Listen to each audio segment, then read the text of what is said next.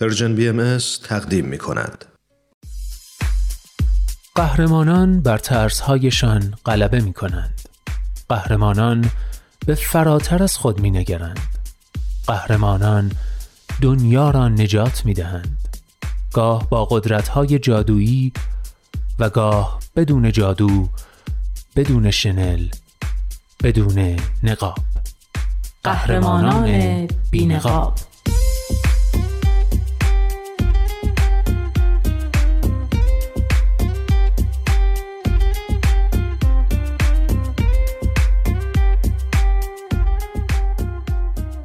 قصه های واقعی از قهرمان های واقعی، برگرفته از Humans of New York، کاری از غزل سرمت و نوید توکلی.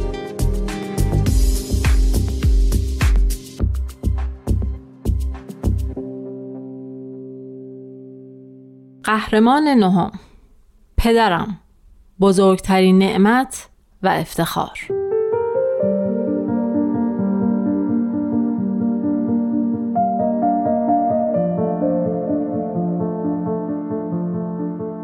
مامان و بابا از هجده سالگی عاشق هم بودن.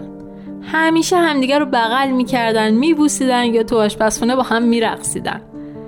به همین خاطر ما توی محیط پر از عشق بزرگ شدیم. بابا از اون آدمای اهل خدمت بود. هر شب ساعت هشت میومد تو اتاقامون و ظرفا و لیوانای کثیفو جمع میکرد. همیشه شیفت صبح با بابا بود.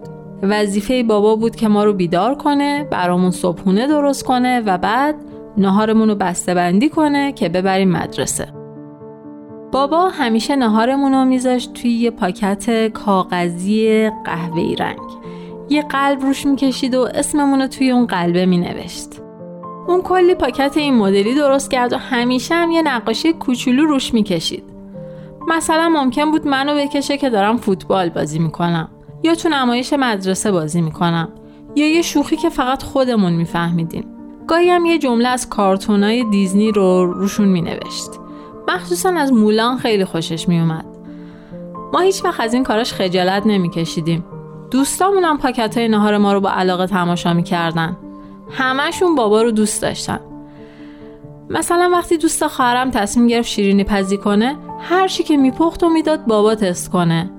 و وقتی که دوست من توی تیم فوتبالمون نیمکت نشین شد، بابا براش یه نامه نوشت تا اعتماد به نفسش رو از دست نده. بابا با همه مهربون بود.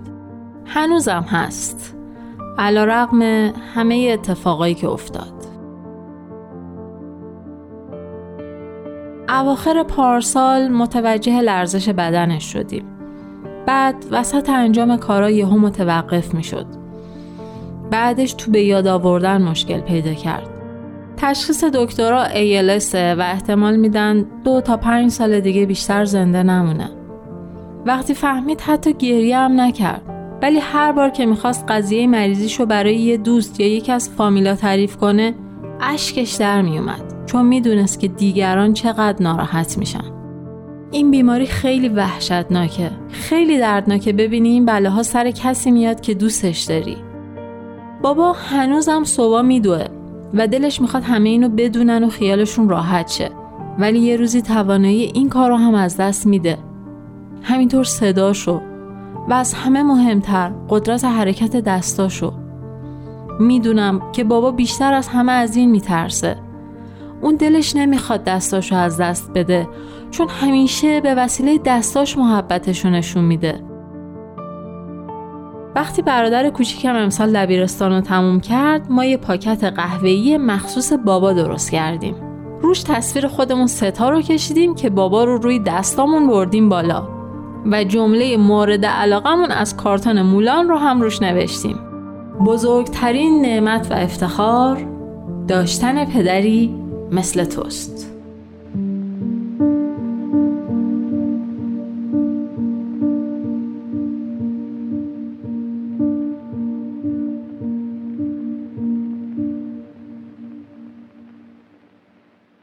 قهرمان دهم، بهترین خانواده دنیا.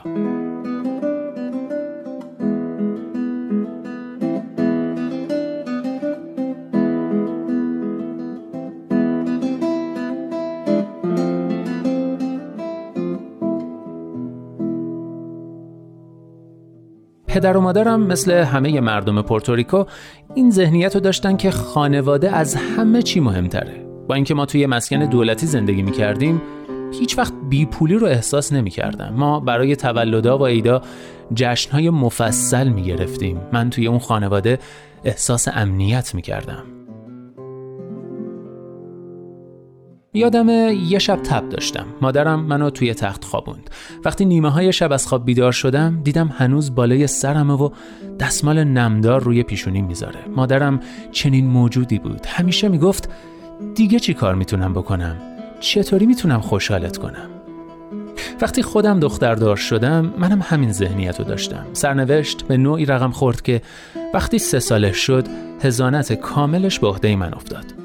اون زمان من مدیر یه فروشگاه لوازم الکترونیک بودم، ولی میدونستم که اگه قرار باشه شصت ساعت در هفته کار کنم، نمیتونم اونطور که دوست دارم نقش پدری رو ایفا کنم. بنابراین کارم رو عوض کردم و شغل دیگه ای پیدا کردم. درآمدم نصف شد، ولی وقتی دختر کوچولوم به من نگاه میکرد و میگفت بابا دوستت دارم، پول دیگه اهمیتی نداشت. حتی اگه یه میلیون دلار برنده میشدم، بازم چنین احساس خوبی نداشتم. من دلم میخواست یه خانواده بزرگ داشته باشم، ولی قسمت نبود. خانواده ما من و دخترم هستیم. هدف من تو زندگی مراقبت از دخترمه. دلم میخواد هر کی میبیندش بگه معلومه خوب ازش مراقبت میشه. وقتی به سن مدرسه رسید، توی یوتیوب کلی ویدیو تماشا کردم تا بتونم موهاشو ببافم. اولین بار نتیجه کار افتضاح شد. فقط موهاشو تو هم پیچونده بودم، ولی بعد از چند هفته کارم انقدر خوب شد که میتونستم سالن زیبایی باز کنم.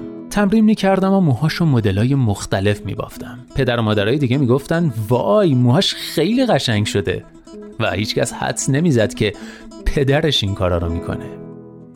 دخترم خیلی موجود دوست داشتنی و مهربونیه و برای من خیلی لذت بخشه که شاهد بزرگ شدن و تبدیل شدنش به یه موجود فوق‌العاده باشم. ولی میدونید بزرگترین پاداشی که دریافت کردم چی بود؟ وقتی دخترم شش هفت ساله بود، نشسته بودم روی زمین و باهاش عروسک بازی میکردم. مادرم روی صندلی نشسته بود و داشت ما رو تماشا میکرد. یهو گریش گرفت و گفت تو پدر فوق‌العاده‌ای هستی، باید به خودت افتخار کنی.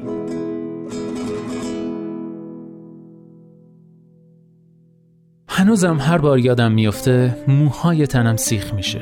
میتونید تصور کنید من این زن رو میپرستیدم. بهترین مادر دنیا بود، و اینکه چنین زنی این حرفو بزنه برای من مثل این بود که خدا ازم تعریف کنه.